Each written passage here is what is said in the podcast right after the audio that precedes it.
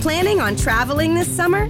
Make saving at the pump part of your plans with two times the fuel points from Harris Teeter. It's easy. Download your eVIC coupon, and for every dollar you spend with your VIC card, you'll get two fuel points. That's up to $1 per gallon on quality fuel at participating BP and Harris Teeter fuel centers. Download your eVIC coupon today and save money at the pump all summer long with eVIC and Harris Teeter fuel points.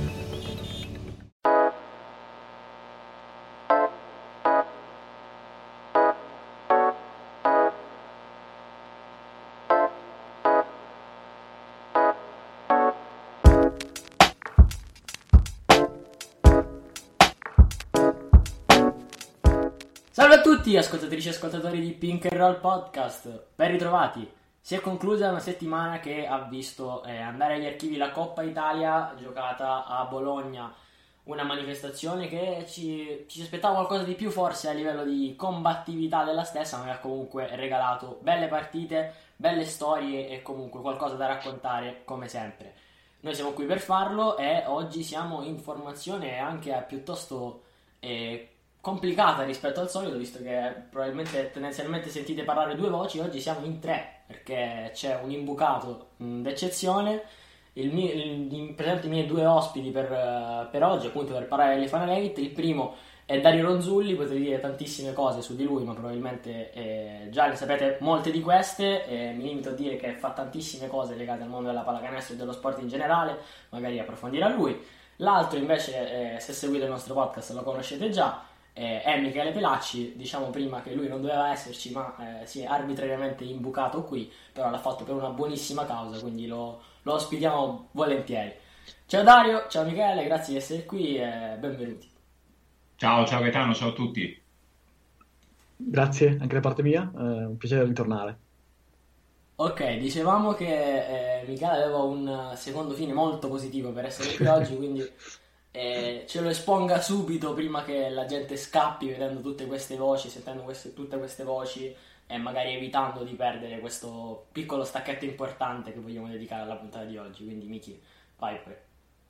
Sì, no, molto velocemente insomma ho chiesto questa ospitata a Gaetano per avere anche queste piattaforme per dire che le giocatrici di A1, eh, quindi le varie eh, Cinili, Filippi, eh, tutte, tutte in realtà hanno poi coinvolto compagni di squadra, eccetera, si stanno impegnando in un'iniziativa importante fuori dal campo perché con Make a Wish Italia stanno eh, vendendo colombe pasquali, colombe fatte da un pasticcere eh, di San Martino di Lupari, dove gioca Filippi, ehm, buonissime, insomma il pasticcere ha vinto da poco un premio a Torino come miglior colomba tradizionale d'Italia, per cui pazzesche. E, e appunto la vendita di queste colombe permetterà di raccogliere un po' di fondi per um, Make a Wish Italia, quindi realizzare desideri di bambini purtroppo insomma, gravemente malati, sappiamo cosa fa Make a Wish. Um, per cui ecco questo, se avete un dolce da comprare per Pasqua quest'anno prendete quello che fate anche del bene. Sono qui perché questa cosa unisce sia il basket femminile che mangiare, che insomma, la beneficenza, sono tre cose belle. Grazie che dire questa cosa. No, vabbè, questa è una puntata evidentemente un po' senza giacca, però diciamo che per questa cosa qui ce ne mettiamo anche due di giacche perché capiamo benissimo che è un qualcosa che ci unisce in quanto il basket femminile si è sempre distinto da questo punto di vista con questo tipo di iniziative, quindi ci fa sempre piacerissimo parlarne anzi ti ringraziamo di averlo fatto, quindi grazie Miki. Eh, quando avrai, avrai voglia di portarci portare avanti questo altro tipo di, di campagne, sai che qui puoi sempre farlo. Quindi Grazie mille. Um, due cose molto velocissime proprio per finire. Insomma, um, sul sito di Make a Wish trovate tutte le informazioni. L'iniziativa si chiama Un rimbalzo per un sogno. C'è anche la pagina Instagram, chiocciola Un rimbalzo per un sogno. E basta. Grazie. Torniamo pure a basket giocato se volete. No, io aggiungo che ovviamente allegherò i link eh, dell'iniziativa insieme ai link di condivisione del podcast, quindi potete trovarli tranquillamente lì eh, in modo facile, accessibile e rapido. Adesso direi che dopo questa apertura doverosa torniamo al campo perché c'è stata una settimana di gare piuttosto intensa e eh, sia Michele che Dario hanno avuto modo di seguirla, per questo ho voluto che eh, mi facessero compagnia, in particolare Dario ha avuto l'opportunità di vedere mm, possiamo dire la più bella delle partite della, della, Coppa Italia, perché sostanzialmente alla fine si è rivelata quella più spettacolare, quella più combattuta, il quarto tra Ragusa e Empoli, quindi anche, abbiamo anche questa impressione live. E in generale, per cominciare, parliamo un po' delle vostre impressioni eh, di questa Coppa Italia, come, come pensate sia stata la manifestazione a livello di organizzazione, visto che eh, si è giocato in un palazzo importante per il basket italiano come può essere quello di Bologna e poi come mi è sembrato sul campo la qualità di gioco e le sfide in generale. Direi partiamo con Dario visto che ha avuto modo di essere anche se solo per una sera uh, all'arena e poi Michele. Sì, io lo dico anche con, con rammarico, eh, poi se volete ci torniamo sulla mia disavventura, chiamiamola, chiamiamola così per, per, la finale. No, è stata la partita che, che, ho avuto modo e il piacere di vedere dal vivo, Ragusa Empoli, è stata sicuramente la più, la più emozionante, forse non la più bella eh, in, in, assoluto, perché anche la semifinale tra Virtus e Schio è stata una partita, eh, dal punto di vista emotivo soprattutto, molto bella. Ragusa Empoli è stata una partita che ha dimostrato come la, la Scotti Rosa ha sicuramente delle qualità, forse anche superiori rispetto a, a quello che ha mostrato in, in stagione e Ragusa ha avuto la, la capacità di, di, sfruttare il maggior talento a disposizione, ma è stata una, una, vera battaglia ed è stata una partita assolutamente godibile. In generale, guarda, a parte i due quarti di finale eh, di Venezia e Schio, che sono state partite eh, piuttosto indirizzate anche subito da, dalle, due, dalle due corazzate, come da pronostico, e direi il secondo tempo della finale soprattutto, sì. ehm, sono state comunque partite molto, molto belle, molto belle, emozionanti, anche la stessa Venezia-Ragusa, vinta bene la Venezia, però è stata una partita tecnicamente godibile. Eh, sai, è, anche, è stato anche un torneo particolare perché rispetto al solito c'è stato un giorno di riposo in mezzo, dovuto al fatto che eh, il, il, sabato l'impianto era occupato dalla Virtus maschile. Eh, devo dire che poi l'idea di usare eh, il lunedì e l'8 marzo soprattutto come finale è un'idea molto, molto bella, forse sfruttata poco da, dal punto di vista del, del, marketing. Qui bisogna un po' tirare le orecchie secondo me all'organizzazione perché eh, già il momento è quello che è. Già giocare a porte chiuse non aiuta sicuramente, però ecco dal punto di vista del, del marketing, della comunicazione, della divulgazione dell'evento trovato grosse lacune. E, e il basket femminile, e voi due lo sapete anche molto meglio di me, eh, in Italia purtroppo non riesce ad avere molto seguito, pur avendo tantissime storie da raccontare e, e anche tante emozioni poi sportive da, da far vivere. E, però non riesce ad avere molto seguito perché paga al pari di altri sport eh, giocati da, da atlete eh, paga dei pregiudizi che non stanno più in cielo né in terra, ma che purtroppo continuano a esserci, e pregiudizi di natura tecnica, intendo. E quindi servirebbe, secondo me, da parte de- della Lega, in primis, eh, visto che coinvolta la Lega Basket, uno sforzo maggiore dal punto di vista comunicativo, insomma, promuovere quello che, che queste ragazze sanno, sanno fare, quello che, che, che, riescono a produrre in campo, che riescono a, a dare in campo e credo che serva manifestazioni come queste ser- debbano servire soprattutto per, dal punto di vista comunicativo.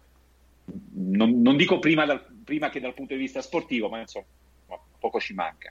Detto ciò è stata comunque una, una Final Eight in cui Schio ha eh, vinto direi con, con, pieno merito. Io eh, sull'MVP no, onestamente sono anche abbastanza d'accordo perché eh, Sandrine Grodà ha fatto sicuramente una, un torneo eccellente eh, sono soprattutto molto contento del fatto che il premio miglior giovane sia andato alla Cuia. Sì, perché, eh, perché eh, lo sapevo che ti, ti, saresti rimuzzito sul suo nome, ma giustamente perché eh, la, devo dire la verità, è la prima volta che l'ho vista dal vivo e mi ha fatto un'impressione eccellente, soprattutto per il modo di stare in campo. Cioè una 2001, ma si muove con eh, con la, la, sapienza della veterana. Mi ha fatto un'impressione incredibile vederla dal vivo. Fantastico, Dario mi ha lanciato due assist eh, bellissimi, ma intanto vediamo cosa da dirci anche Michele, dai. Um, parecchie cose da aggiungere, Dario è stato già parecchio esaustivo, ma c'erano molti contenuti, come diceva lui. Uh, insomma, otto squadre, in realtà sette, perché il GEAS non ha potuto partecipare purtroppo. Uh, stato trovato un caso di positività nello staff della squadra e per precauzione la squadra di coach Zanotti non si è potuta presentare. Mm, secondo me è interessante anche il fatto di, scendendo per esempio nella partita finale, come queste due corazzate, no? perché Venezia e Schio è abbastanza chiaro da inizio campionato che stanno su un livello, su un tier tutto loro no? in campionato, hanno avuto da una parte l'ultima partita di Acionua, Acionua che ha lasciato eh, Schio proprio dopo la Coppa Italia, ha fatto un bel post su Instagram per ringraziare tutti, il gruppo, eccetera. E d'altra parte, eh, Natasha Howard inspiegabilmente non ha giocato, eh, che è stata l'MVP della semifinale, se non ricordo male. Per cui non si è capito, almeno io non ho capito bene perché, non mi pare ci siano motivi, diciamo, di infortuni o fisici, e non ha giocato. Va bene, um, peccato, la guardavo volentieri giocare, nel senso, eh, giocatrice fortissima, chiaramente, no? Eh, quindi non so mh, mm, se Venezia non voleva scoprire le carte verso una probabile finale scudetto non mi, non mi spiego, coach Ticchi, ecco, questo glielo chiederei, ecco, se potessi. Sì, è un dubbio che è sorto anche a me in realtà, perché nelle, nelle notizie, eh, in tutti diciamo, gli aggiornamenti della Rayer pre-partita non si menzionava questa potenziale assenza di Howard. Io ho chiesto un po' in giro, ma non, non, ho avuto alcun tipo di riscontro, quindi sì, questa è una cosa curiosa, anche perché Howard probabilmente, ok, che Schio nel complessivo probabilmente ha la miglior squadra di questo campionato, ma io mi sento di dire che Howard sia il miglior singolo di, della Lega Basket femminile insieme a Gruda forse, ma um, Howard in semifinale ha fatto vedere di essere una giocatrice che in WNBA è veramente una star ed è a un livello tale che può cambiarti una partita da sola, quindi sì, questo è sicuramente uno dei punti eh, della finale, è stato anche piuttosto particolare, non sappiamo come sarebbe andata con Howard in campo, Mm, le variabili sono chiaramente diverse. Per collegarmi a quello che eh, diceva Dario, su Courier aggiungo solamente, io odio fare i rimandi e le marchette agli altri episodi di questo podcast, però eh, questa è una cosa a cui tengo molto perché c'è un contributo di Coach Recupido eh, che potete recuperare nella puntata in cui parlavamo del mock draft WNBA del 2021, in cui Coach Recupido ci ha un po' portato dentro l'analisi del percorso di crescita di Courier. Secondo me è una cosa molto interessante perché in Italia abbiamo la fortuna di poter sostanzialmente vedere come cresce un prospetto che è un prospetto della, per la WNBA appetibilissimo. Io credo che finirà nelle prime tre scelte del prossimo draft. Questa è la mia opinione perché ho avuto modo di seguire Queer più da vicino, essendo come sapete geograficamente a me vicina. Quindi questo, questo rimando mi, mi, sento di farlo perché mi sembra abbastanza interessante. Tornando sul discorso della promozione del contenuto e della visibilità, eh, io mi trovo d'accordo con quanto detto da Dario e Dario e gli altri su Backdoor Podcast, per esempio, fanno spesso, eh, fanno i rant. A me non piace farli, nel senso che io li ascolto molto volentieri, ma secondo me per quello che serve al momento del basket femminile, noi siamo qui per promuovere il contenuto. Quindi più che eh, fare una critica, possiamo eh, dare, tra virgolette, un consiglio. Io sì, sono 100% d'accordo con quello detto da Dario. Per esempio, faccio una domanda ad entrambi. Voi sapevate o comunque pensavate che fosse eh, stato chiaro a tutti che le partite erano visibili liberamente su LBF TV senza account eh, in chiaro? No. Michele? No. Anche io scopro adesso, sinceramente. Perfetto. Le partite, allora, no, ma... LBF... Eh. LBF TV è un servizio che offre eh, degli abbonamenti anche giornalieri e mensili e che tendenzialmente è a pagamento. Io sono 100% d'accordo sulla possibilità di sfruttare un evento come la Coppa Italia per eh, magari far assaggiare il prodotto a chi ne deve usufruire in modo gratuito, però se non lo sa nessuno vedo un po' complicato che questa cosa possa essere fatta. Ma guarda, ti aggiungo anche altre due cose che secondo me sono abbastanza uh, incredibili. Eh, la prima è che l'ufficialità della sede eh, è arrivata eh, una settimana prima della Coppa. E, e, questa secondo me è una cosa fuori dal mondo. È vero che non c'erano biglietti da vendere, per carità, però non, non può esistere una cosa del genere. Cioè una settimana prima eh, comunichi, tra l'altro una scelta che era già chiara da, da, parecchi, da parecchi, giorni. E, e poi l'altra cosa che mi ha lasciato veramente perplesso, ma veramente perplesso, e aiutatemi a dire perplesso, è il fatto che il comunicato sull'assenza, eh, che ha citato anche Michele prima, di Sesto San Giovanni sia arrivato alle dieci e mezza del giorno prima. E quando Sesto, era chiaro che Sesto San Giovanni purtroppo, ed è stato sicuramente un problema per loro, eh, e non, non, poteva partecipare. Cioè, questa eh, leggerezza nella comunicazione di cose importanti, secondo me, è proprio un segnale di come ci siano del, delle questioni che vanno affrontate e sistemate. Cioè non, non... Poi tanti meccanismi interni dell'organizzazione eh, non li conosco e, e magari so, eh, ci sono state cose che hanno funzionato benissimo, però eh, poi dall'esterno guardo queste due eh, lacune comunicative, oltre a quella che citavi giustamente tu Gaetano, e onestamente mi chiedo, mi chiedo perché. Eh, non, cioè non va bene, anche solo per rispetto delle ragazze che fanno un mazzo così tutto il tempo per, per eh, fare la, meglio la loro professione in un contesto di, complicato, come dicevo prima, e servirebbe insomma, una maggiore spinta comunicativa, onestamente. Sì, sono d'accordo. Miki, tu che ne pensi?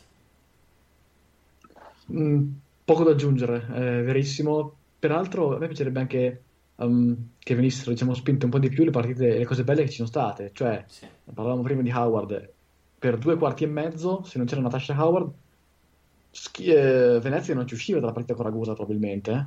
Ragusa ha giocato da Dio all'inizio, poi insomma eh, non poteva proprio tirare tutto quello che poteva ehm, segnare, tutto quello che poteva tirare, non l'ha fatto Romeo, però per, finché l'ha fatto Ragusa è stato assolutamente in partita, con Solini entrata dalla panchina ha giocato benissimo eh, Awak Queer, come dicevate prima, è stata fantastica tutto, tutto, tutto, il torneo.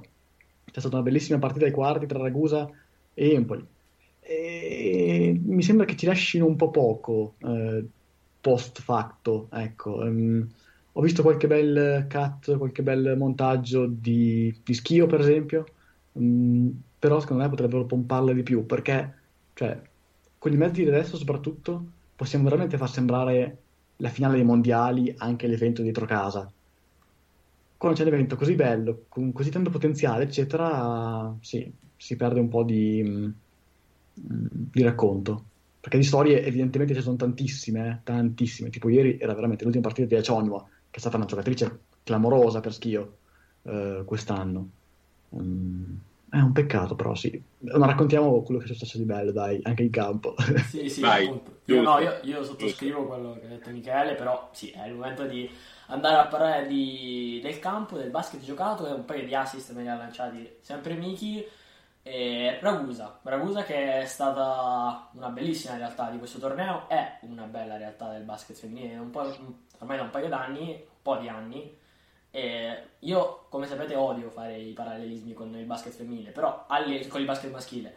Però a livello di, di, realtà si potrebbe fare un parallelismo un po' con Brindisi, perché diciamo che sono entrambe eh, due società meridionali che fanno dei, degli sforzi importanti per arrivare a un certo livello e che eh, in tempi recenti si stanno affermando con continuità, cioè non è un, ex, un exploit isolato, ma ogni anno, nonostante le difficoltà e nonostante la riduzione di budget riescono a mettere assieme un roster più che competitivo. Mm, chiedo anche a Dario che so che sui temi di basket maschile è molto ferrato. E anche di basket meridionale, non dimenticare che sono di Foggia, quindi sono ovviamente. particolarmente sensibile a, questo tema, sia maschile che femminile. E, guarda, sì, in linea di massima credo ci possa stare, con la differenza che Ragusa è stata anche a un, a un livello più alto rispetto a, a, quello raggiunto da Brindisi, sì. proprio in termini di, di risultati. Penso per esempio a, eh, alla finale, eh, la finale scudetto persa con, eh, con Schio nel, nel, nel, 18, insomma è stata eh, co- molto costante ecco, negli ultimi anni. È mancato, a parte la, un paio di Coppa Italia, eh, l'acuto in campionato, però eh, ha fatto un, una crescita clamorosa Ragusa e resta una, secondo me una bella realtà soprattutto perché eh, continua questo processo. Noi abbiamo citato la Cuier, ma eh, in realtà eh, poi ce ne sono altre di ragazze eh, giovani con cui eh, Ragusa sta lavorando e crescendo e facendole crescere. E, e questo dà sicuramente un'ulteriore sostanza al, al lavoro che, che, stanno, che, che, viene fatto a Ragusa ormai da, da anni. Eh, sicuramente aiuta il fatto che ci sia una, una realtà uh, attorno alla squadra, che parlo proprio della città, che è profondamente legata alla squadra, quindi questo dà una spinta eh, notevole eh, anche dal punto di vista economico, ma anche di appoggio emotivo. E devo dire che insomma questi anni la Gusta sta facendo sicuramente belle cose. Poi è una squadra estremamente interessante, alla Harrison che eh, è una giocatrice di, di, di grande livello eh, e, e, si vede soprattutto nei momenti più, più topici delle partite. A Nicole Romeo, che è una giocatrice che tutti noi tre adoriamo in maniera totale, eh, come giusto che sia. E, insomma, è una squadra sicuramente interessante. Devo dire che eh, sì, rispetto a Venezia e Schio è un gradino sotto, però io fossi in Venezia e Schio una serie playoff con Ragusa la temerei. Devo dire la verità, la temerei perché, eh, perché Ragusa ti può portare su un terreno ostico, anche se sei Venezia o se sei Schio. Sì, sul discorso serie io credo che Il Cupido sia uno dei migliori in ambito femminile per quanto riguarda gli aggiustamenti in corso d'opera, perché sono una cosa che tatticamente gli riesce molto molto bene. Lancio Miki eh, sfruttando l'assist di Dario perché eh, abbiamo praticamente ufficialmente fondato il fan club di Nicole Romeo, possiamo dire. sì, pazzesco. Cioè, tra l'altro, Dario davvero sei di Foggia? Non si sente... non si, ah, non si legge... Eh, lo... sì, dovrei scriverlo più spesso, um, scherzo, vabbè. È forte. Qualsiasi cosa esca da Foggia, Dario arriva prima di tutti. E... Io mai ah. stato, però. E... Ah, andremo a cena da mia mamma che vi preparerà cose culinarie foggiane, così siamo contenti. Pazzesco. No, io sono innamorato di come, eh, diciamo, manipola le difese basandosi sul, tuo, sul, suo pazzesco tiro da tre Nicolo Romeo. È incredibile. Eh, questo le apre il gioco, evidentemente, le apre eh, possibilità per lei e le sue compagne. Ci sono bellissime, due bellissime azioni mh, tra lei e Consolini, um, in cui la giocata è praticamente la Iverson Cut, quindi due lunghi in punta che fanno i blocchi per Consolini che taglia il campo e va a ricevere dall'altra parte del campo. C'è una prima giocata così, in cui lei appunto fa tutto il giro, faceva il, la guardia dei Sixers per andare a concludere il ferro dall'altra parte. Una seconda in cui c'è la lettura bellissima di Consolini che anziché praticamente ricevere due blocchi, backdoor, eh, eh, bellissimo, giocano da Dio a Ragusa.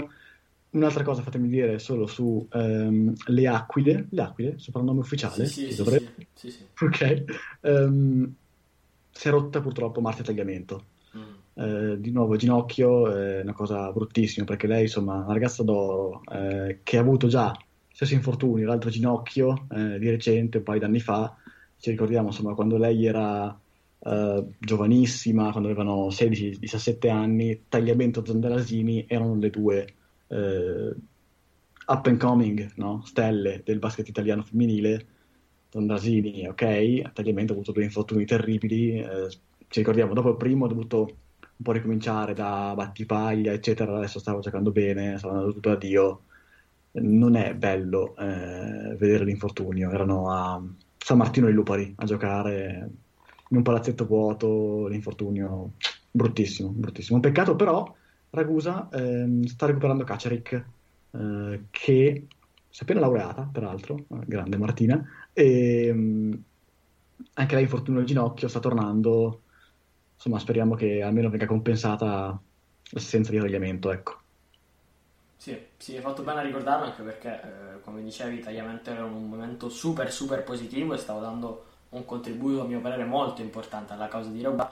Aggiungo una cosa sola, brevissimo aneddoto su Nicol Romeo, forse l'ho già raccontato in qualche altra sede, però mh, mm, mi andava di farlo anche adesso. Io mi ricordo su questa cosa che dice eh, Michele della confidenza che ha nel proprio tiro da tre punti. Era un Ragusa schio un paio di stagioni fa, credo, e andai al palazzetto e con molto anticipo ero a bordo campo e c'era Romeo, come sempre, eh, di gran lunga la prima a iniziare il riscaldamento tra le compagne. Lei è eh, il team manager di Ragusa, se non erro. Stava tirando da fuori e eh, c'era il team manager messo esattamente sotto il cerchio del canestro, quindi in posizione dove finiscono i canestri che segni eh, solo con la retina. Offer deadline on Oak Street, aisle 3. Welcome to the housing market. I'm with Redfin and I'm here to help. I need to sell my house. Great. Redfin charges a 1% listing fee when you buy and sell with us, which is more than half off the usual fee and saves you an average of $8,400. Oh, wow. Is that all? Uh, yep. I'm kidding. You had me at 1%. Want to win? Sell with Redfin. It's real estate done right. Bidding war at the offers counter in five minutes. Average savings is Redfin refund plus 1 listing fee, subject to minimums. Not available in all areas. Learn more at redfin.com. Oh, we could, we could fly. This is your summer. That means Six Flags and the taste of an ice cold Coca Cola. We're talking thrilling coasters, delicious burgers, yes. real moments together, and this. Coke is summer refreshment when you need it most, so you can hop on another ride or race down a slide at the water park. This is your summer. Six Flags and Coca-Cola. Come make it yours. Visit sixflags.com slash Coke to save up to $20 on passes. Sostanzialmente. L'accordo era eh, il team manager passava a Nicole eh, sull'arco solo i tiri che entravano, gli altri doveva andarsi, andare a prendere il rimbalzo Romeo vi giuro, vi giuro che avrà fatto un, errore e una conseguente corsa perché quello doveva essere il riscaldamento per farla muovere un po'. Non ha sbagliato mai, mai e il team manager ha dovuto ridisegnargli un altro riscaldamento per farla correre perché sostanzialmente era quello l'esercizio per diciamo, mettere in moto le gambe e ha sostanzialmente solo tirato. Comunque, detto questo, direi possiamo passare a un'altra, prima di andare alle due eh, corazzate che si sono scontrate in finale e concludere, possiamo passare a un'altra mh, mm, bella realtà, nonché testa di serie, eh, tra le quattro teste di serie del torneo, ovvero la Virtus Bologna, che eh, Dario ci può seguire un po' da local, quindi eh, può darci lui la sua, la sua visione. Beh, la Virtus sta facendo una stagione fuori da, da ogni più rosea previsione. E l'anno scorso la squadra era più o meno questa, anche se il mercato ha, ha portato eh, la Bishop, ha portato italiane più esperte del, della 1, eh, come la Battisodo per esempio, e, e, quindi sicuramente il livello della squadra era cresciuto. Però onestamente il, lo sbalzo di rendimento che c'è stato rispetto alla scorsa, anche travagliata stagione, è notevole. È vero che l'anno scorso il mercato era stato fatto eh, molto di rincorsa e, e, se non fosse arrivata la Harrison eh, probabilmente la squadra avrebbe faticato ad uscire dalla, dalle zone basse della classifica, al di là poi ovviamente del fatto che il campionato sia stato interrotto. Quest'anno invece la squadra, vuoi per il valore appunto superiore delle straniere, vuoi per una maggiore esperienza anche del gruppo delle italiane, eh, anche di chi c'era, la Tassinari, la Tava, la Dalì, è, chiaro che ha, ha avuto modo di poter lavorare meglio. Anche il coach è stato molto utile perché si vede insomma Serventi come sia anche molto navigato a questo livello. Insomma, tutta una serie di cose che hanno funzionato per il meglio e che hanno portato la Virtus ad essere, secondo me, la rivelazione di, di, questa, di questa, stagione. E alla fine, considerando il modo insomma, in cui ha lottato eh, con, con Schio, al di là del risultato finale, ci dice che la Virtus è ancora lontana dal, dal top eh, Schio e Venezia sono secondo me di un altro passo. Probabilmente la Virtus resta anche un gradino sotto Ragusa, però se dovesse arrivare effettivamente tra le prime quattro alla fine, quindi raggiungere eh, comunque la, la, semifinale, credo che possa dirsi estremamente soddisfatta. Oggi farebbe un playoff con, con Sesto San Giovanni e sarebbe sicuramente anche quella una, una bella sfida da vivere e da, e da seguire. Devo dire che l'altra cosa che eh, mi, mi, sorprende molto di, di, questa Virtus, che non pensavo fosse capace eh, per eh, tanti motivi, in primis per le caratteristiche della squadra e per quello che dicevo prima, è la qualità dell'attacco. Cioè questa Virtus segna tanto, segna, ma segna veramente parecchio, eh, e lo fa sempre con soluzioni molto molto efficaci. È una squadra che cerca sempre, anche con pazienza, non necessariamente con fretta, il tiro migliore, a più alta percentuale, gioca con grande fiducia e, e, in questo senso è una squadra che comunque a Schio, Venezia e Ragusa può sicuramente dar fastidio. Ripeto, resta un livello sotto secondo me, soprattutto quando poi le cose si fanno un po' più eh, calde in, in, campionato. Ha perso a Schio un supplementare, ha perso male con Venezia, eh, cioè ha perso quelle partite in cui il livello si alzava e la pressione sì, sì. si alzava. Segno evidente che gli manchi ancora un po' di maturità, però è una squadra sicuramente interessante e per l'anno prossimo c'è da capire quanto eh, Massimo Zanetti abbia voglia, che si è innamorato di queste ragazze, questo ve lo do per certo, cioè innamorato perso della squadra femminile, eh, questa è una cosa abbia voglia, è molto positiva, assolutamente, abbia voglia di investire per rafforzare ulteriormente la squadra. Sì, aggiungo tra l'altro, visto che siamo, questo ormai è il tema centrale della puntata, il bellissimo rapporto tra Romeo e Bishop, che è stato condiviso sui social recentemente, asse australiana, sì, sì. e tra l'altro faccio un piccolo spoiler, occhio a quello che succede con l'Australia in questo podcast nelle prossime settimane, così l'anticipo. Eh, ne approfitto oggi e poi sentiamo cosa invece mi da dirci su, sulla Virtus. um, confermavo quello che dice Dario sull'attacco, cioè tra squadre diciamo umane, quindi senza eh, Schio e Venezia, è il primo attacco della Lega, quasi 80 punti a partita. E mi piacciono tantissimo anche a me vedere giocare perché Battisodo è una passatrice clamorosa, perché um, mi sfugge il nome, l'ho citata prima. Eh, Bishop è una super lunga, insomma, molto divertente da vedere giocare Bologna. A me piacerebbe che tante altre squadre di A maschile facessero quello che ha fatto la Virtus, cioè um, va benissimo, vanno da Dio le Vigarano di questo mondo, però Vigarano è un posto in provincia di Ferrara, mi pare, con 10.000 abitanti. Costa Masnaga, eh, stessa cosa, eh, in provincia di Monza Brianza forse. Sì, Qual è il concetto mio? È che avere piazze importanti poter giocare queste competizioni no? alla Virtus Arena, eccetera, fa tutta la differenza del mondo. Perché abbiamo la Dinamo Sassari in fondo alla classifica? È in Serie A, eh, e va bene. Però eh, potrebbero probabilmente con anche insomma, la possibilità che hanno economicamente, eccetera, Sardara, conosciamo, eccetera, potrebbero eh, allestire una squadra un po' più competitiva, potrebbero aumentare il livello generale del campionato entrassero altre realtà con una sezione femminile. Per cui io aspetto questa cosa. Um, non so cosa ne pensate voi, e mi fa piacere che Dario mi dica però che Bologna investe, investe parecchio e che continuino così perché eh, la Virtus insomma in pochi anni è veramente diventata una eh, legittima contendente, ecco sicuramente, anche secondo me è anche un livello sotto Ragusa, però sicuramente insomma se la giocheranno e ci stanno facendo divertire, hanno preso mi sembra Brooke Williams da, um, sì. da sesto e è una delle cinque migliori marcatrici del campionato, per cui sì, sì, sì.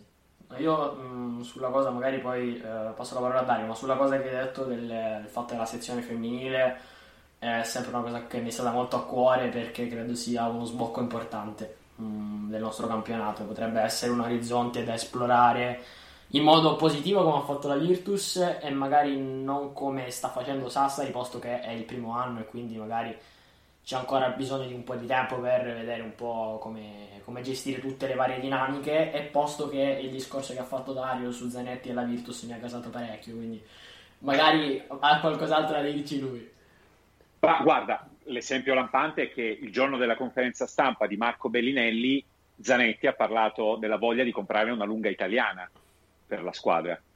Quindi nel giorno di massima esposizione mediatica che ha avuto la Virtus quest'anno la Virtus maschile, Zanetti ha parlato del mercato della femminile. E non ne ha parlato a caso, perché Massimo Zanetti eh, con eh, il marchio dell'azienda non, eh, ha sempre investito nello sport puntando a vincere, non pensando a un ritorno economico, ma a un ritorno di immagine, cioè l'idea di associare il marchio dell'azienda a una squadra vincente. Non importa lo sport, non importa se lo fanno ragazzi o ragazze, l'idea di associare il marchio a una squadra vincente. E quindi la, la Virtus e, e, e, Zanetti hanno intenzione di investire perché, per non, quantomeno per non perdere, ecco, per non rifare il campionato dell'anno scorso. Eh, sicuramente il discorso che fate su Sassari è corretto, però va, eh, secondo me pesa molto di più il fatto che non ci si improvvisa, anche eh, a livello, anzi, soprattutto a livello di A1 femminile, non, non si può improvvisare. Cioè il primo anno è sempre di di difficoltà, di apprendimento, di capire dove siamo, cosa va fatto. Eh, lo è stato anche per la Virtus. La... Esatto. L'anomalia è questa seconda stagione della Virtus, perché poi è chiaro che eh, devi cercare di fare meglio anno dopo anno. Questo sbalzo che ha fatto la Virtus è sicuramente con, con merito, però è un'anomalia rispetto a un normale processo di crescita di, di una società. E, e, quindi è più norm- e, diciamo che abbastanza normale quello che è successo nel primo anno l'anno scorso della Virtus e nel primo anno di Sassari quest'anno. Quello che dice Michele lo condivido, cioè se, un po' come nel calcio, se i grandi club maschili eh, decidessero di investire con continuità e senza farsi prendere dall'ansia del risultato immediato anche nel femminile, secondo me sare- ci sarebbe un beneficio per tutto. Questo ovviamente senza andare a cancellare o, o eliminare piazze che hanno fatto la storia del basket femminile e che per fortuna sono esistite in questi anni. Tu hai citato Vigarano, hai citato eh, Costa Masnaga, ma, ma, ci mettiamo dentro anche Battipaglia, Ragusa, cioè le piazze storiche del, del, basket femminile, quelle in cui si gioca, quelle ragazze da, da sempre giocano, è importantissimo che ci siano, ma insieme a queste inserire eh, le, le, sezioni femminili di fatto delle squadre maschili, secondo me sarebbe sicuramente d'aiuto. Poi in un contesto in cui bisogna fare tante altre cose, ma quello certamente è un passo eh, che, che, secondo me andrebbe fatto con maggiore, con maggiore, costanza e maggiore anche coraggio, se volete. Sì, sì, sì, sì anche questo è verissimo. Avviciniamoci verso la fine, diciamo, di questa nostra chiacchierata, come dicevo, andando un po' a parlare della finale e delle squadre che hanno giocato la finale, l'abbiamo un po' accennato eh, nel, corso, nel, corso, della puntata e possiamo anche parlare del miglior quintetto, visto che è integralmente composto da quattro giocatrici di, di Schio e una di Venezia.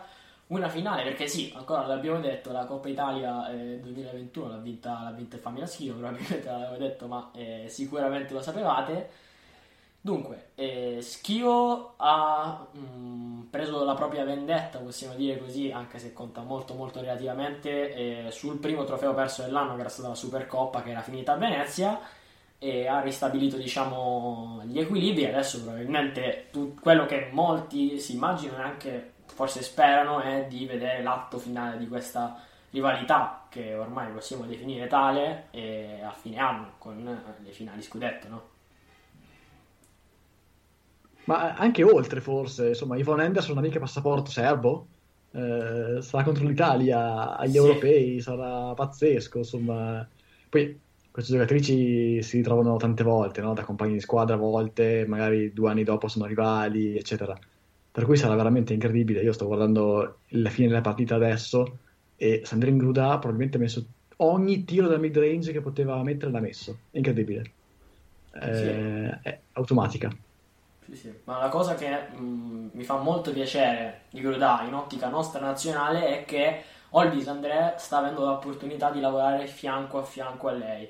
E secondo me ho visto moltissime cose, non dico alla Grudà, ma che può aver preso, tra virgolette, da Grudà nel suo gioco nel, negli ultimi anni perché eh, Olbis è una giocatrice che ha un grandissimo potenziale, sta facendo un percorso di crescita a mio parere molto importante e sappiamo quanto ce ne sia bisogno nel roster della nazionale. Avere una giocatrice come Grudà eh, con cui allenarsi, con cui confrontarsi sempre, giorno per giorno, secondo me è fondamentale da questo punto di vista, anche perché come fenotipo di giocatrici eh, qualcosa in comune ce l'hanno. Ecco, questo era il mio, il mio punto. Dario ah, ma hai assolutamente, hai assolutamente ragione su, su, questo, perché è evidente che allenandoti con giocatrici di quel livello, di quell'esperienza, di quella bravura e anche di quella disponibilità, perché Gruda è, è, dà l'idea proprio di essere disponibile ad aiutare le compagne eh, più giovani a, a, lavorare e a crescere, e questo ovviamente è, è fondamentale. In più c'è una, una, ragazza che è profondamente recettiva come Olbis André, e, e ecco che hai sicuramente una crescita eh, enorme. Aggiungo anche che in, proprio in, prospettiva azzurra eh, la stagione di Martina Bestagno continua a essere una stagione convincente e quindi da questo punto di vista, insomma, sotto canestro, eh, con, in attesa di capire Lorela Kubai se, se, potrà esserci o meno, insomma, sotto canestro andiamo, pot- possiamo andare all'europeo con una forza e una fiducia eh, superiore magari rispetto a, ai recenti, recenti, europei, parlo proprio di condizione anche mentale delle, delle giocatrici. Eh, Schio ha mostrato di essere un, un, livello superiore rispetto a Venezia nella gara secca e sicuramente di avere tante, tante soluzioni al proprio arco, però, eh, però abbiamo il punto interrogativo su, su, Venezia con quello che diceva Michele prima. Cioè, noi abbiamo visto una finale con Venezia senza Howard e questo è, è, un punto interrogativo. Questo è un punto interrogativo. Eh, nel senso, in prospettiva, naturalmente, playoff, ovviamente. Nel senso, Venezia contro Schio, secondo me, non può rinunciare ad Howard, eh, perché è la giocatrice che mette maggiormente in difficoltà la difesa di Schio. Questo, a mio parere, naturalmente. E quindi Venezia deve fare altre scelte in questo senso.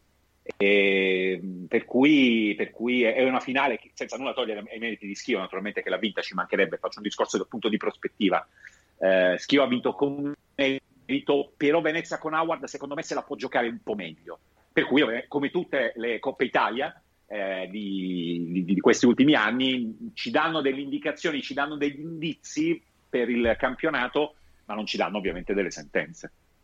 Sì, come sempre aggiungo che anche a livello di accoppiamenti stessi, al di là del fatto che Howard possa essere, ed effettivamente è, la prima punta di Venezia, ma anche a livello di accoppiamenti sch- con Schio, secondo me per Venezia è più che mai cruciale. Ricordiamo, sì, tu hai ricordato metà nella metà campo offensiva Howard è un'aggiunta clamorosa, ma anche dietro fa più che la sua parte. Ricordiamo il miglior eh, Defensive Player of the Year in WNBA non più tardi del 2019, quindi comunque anche sul, nella metà campo difensiva avrebbe potuto dire la sua, però non stiamo qui a parlare di chi non c'era, comunque questo potremo farlo quando avremo appunto questa sfida che attendiamo eh, più là nei playoff, mentre magari eh, Michele può dirci come, come le ha viste eh, nei 40 minuti di lunedì.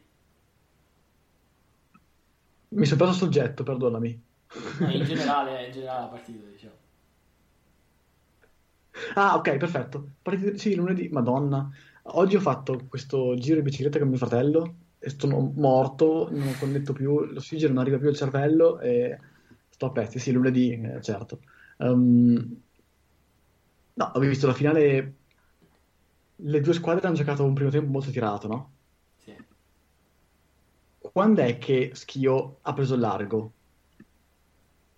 Quando ha cominciato a mettere dei tiri? Quando ha cominciato a fare cose che non riusciva a fare prima? Quando le rotazioni di coach um, Ticchi sono andate un po' uh, faraginose? Non so, non... Sì, mi sembrava una partita quasi che ha alzato le mani troppo presto dal manubrio Venezia, era convinta di averla vinta, non era pronta mentalmente, non mi è chiaro. E mi fa un po' specie perché insomma, la Schiacciasassi che abbiamo visto tutta la stagione, 25 vittorie consecutive, è arrivata una certa, con quelle di, di Eurocup, e, non so, mi sembra che un po' si sia, si sia, Madonna, si sia sciolta al sole. Um, però ditemi voi cosa ne pensate, che è una partita molto interessante è stata. Sì, Costicchi... Ma io ti... No, dicevo per rispondere alla domanda di Michele, secondo me la, la svolta è stata finale di secondo quarto quando Venezia era agli ultimi due minuti praticamente ha smesso di giocare. Lì è, stata, lì è stata la vera svolta della partita. Poi da, da quel momento sì, ho preso un, un vantaggio che, che, Venezia non ha più, non ha più recuperato. Non, non, credo sia stato un, un distacco mentale dalla, dalla, partita, ma sia stata proprio una difficoltà magari in quei due o tre possessi a, a trovare i propri, i propri, spazi in attacco e, e Schio lì ha, ha, fiutato la possibilità di, di, allungare. Ecco, forse qui, cioè in quel momento lì, si è vista la differenza che c'è al momento fra le due squadre. Cioè Venezia è una squadra bellissima che gioca un gran basket, che è meritatamente prima in classifica, però quando si tratta di fiutare il momento giusto per dare la mazzata alle avversarie, Schio ha ancora qualcosa in più per esperienza, per eh, esperienza di gruppo, esperienza delle singole. Ecco, forse quel momento lì fotografa ancora la differenza che c'è tra le due squadre, più netta rispetto a quella che, che c'è dal punto di vista tecnico. Vero, e aggiungo, mh, mm, proprio collegandomi a quello che hai detto tu, le parole di Coach Ticchi alla fine della, della partita. Ha detto sostanzialmente che ha sentito, ha avvertito eh, la sensazione che le sue ragazze abbiano sofferto il fatto di arrivare a questa finale da prima in classifica e forse anche da favorita sulla carta. Ed è una cosa a cui Venezia sostanzialmente non è abituata e soprattutto è strano, tra virgolette, vedere Schio presentarsi in una finale di qualsiasi genere con i favori del pronostico, non con lei. Quindi questo, questa variabile qui, secondo me, come dice Coach Ticchi, e se l'ha detto evidentemente, avrà, avrà, avuto motivi per farlo, secondo me può aver influito. Quindi sicuramente al discorso che facevi tu, che condivido, può essere aggiunta questa cosa qui. Invece, eh, per chiudere, volevo chiedervi, così, domanda secca, tra le due al completo, so che è prestissimo, al completo ad oggi chi, chi prendereste per... Uh, secondo me chi è più pronta per... Uh, in questo, in questo duello, in questa corsa 2 tra Venezia e Schio ovviamente. Eh, oddio, um, vado per primo. Um, secondo me in una serie finale io vedo leggerissimamente favorita eh, Venezia perché la perdita di Ajonua si farà sentire, vediamo se sarà rimpiazzata. Um, però sì, secondo me eh, Venezia è, ha, con il ritorno di Howard, eccetera, secondo me ha qualcosa in più. Mario? Eh, allora io dico schio, così almeno ci dividiamo.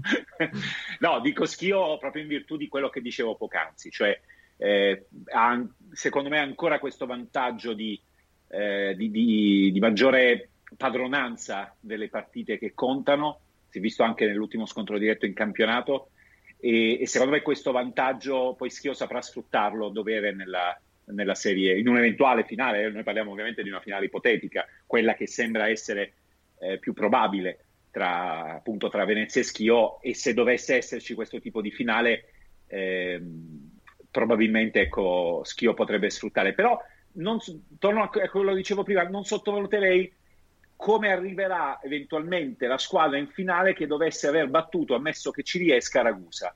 Perché secondo me la semifinale con Ragusa porta via tante energie e non è detto tra l'altro che, che venga vinta. Ecco. Quindi diciamo in, in, quella più probabile finale Venezia-Schio Schio ha questo vantaggio, ma attenzione a quante energie possono spendere per avere ragione di Ragusa, ammesso che ci riescano.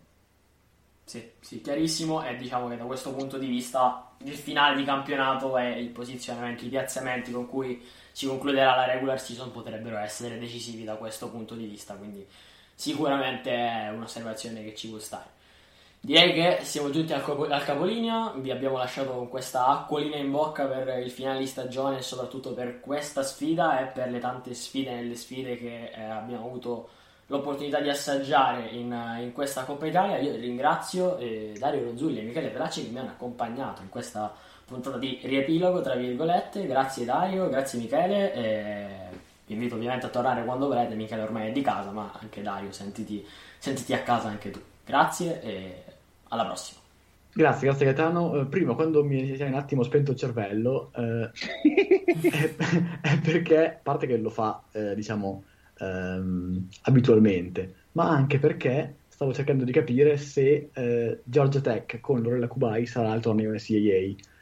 Non dovrebbe esserci già, quindi non ha né vinto il torneo della ACC né eh, ha un ranking così pazzesco da dire ok, ci sarà sicuro però se non sbaglio potrebbe, eh, il Selection Monday è il 15, per cui speriamo, insomma è, stato, eh, è stata difensore dell'anno eh, lei con Georgia Tech e in ACC e eh, insomma è molto bello il video di addio eh, praticamente ai senior, quindi l'anno prossimo se ne andrà. Da lì, insomma, lei è origine albanesi, quindi ha fatto anche un montaggio con eh, parenti albanesi che la salutano, eccetera. bello, bello. Speriamo che faccia differenza anche in Serie A, magari a Bologna. Sì, sì, e tra Ma, l'altro... Intanto... No, sì, sì, vai, dimmi che No, dicevo solamente che eh, è stata, sì, come diceva eh, Miki, miglior eh, difensore dell'ACC di quest'anno e tra l'altro sta anche inserita nel miglior quintetto e eh, io, se vi ricordate, coach Lucchesi ci aveva detto che eh, il coaching staff della nazionale eh, aveva già avuto contatti con lei per portarla già alle qualificazioni, che sapevamo quanto fossero delicate, ma chiaramente la situazione con il college era delicata e portarla di qui eh, durante, durante, l'inverno, comunque durante le finestre di qualificazione era alquanto ostico, considerando che l'anno da senior e quindi eh, saluterà Georgia Tech per la prossima estate, incrociamo le dita direi. Sì, incrociamo le dita perché, ripeto, se la sottoandiamo con lei, con questa Bestagno, con questa Olvis André, e insomma ci, ci possiamo divertire. Ci possiamo divertire. Perfetto, direi che ci lasciamo così, eh, ringraziamo anche tutti coloro che ci hanno seguito in questa piccola chiosa finale lanciata da, dal buon Michele. E saluto ancora i miei ospiti e saluto voi che ci avete seguito sempre qui su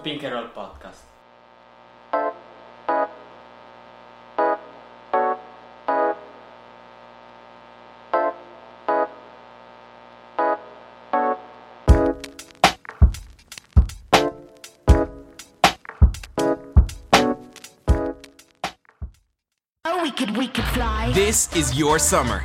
that means Six Flags and the taste of an ice cold Coca Cola. We're talking thrilling coasters, delicious burgers, real moments together, and this. Coke is summer refreshment when you need it most, so you can hop on another ride or race down a slide at the water park. Six Flags and Coca-Cola. Come make it yours. Visit sixflags.com slash Coke to save up to $20 on passes, plus daily tickets starting at $34.99.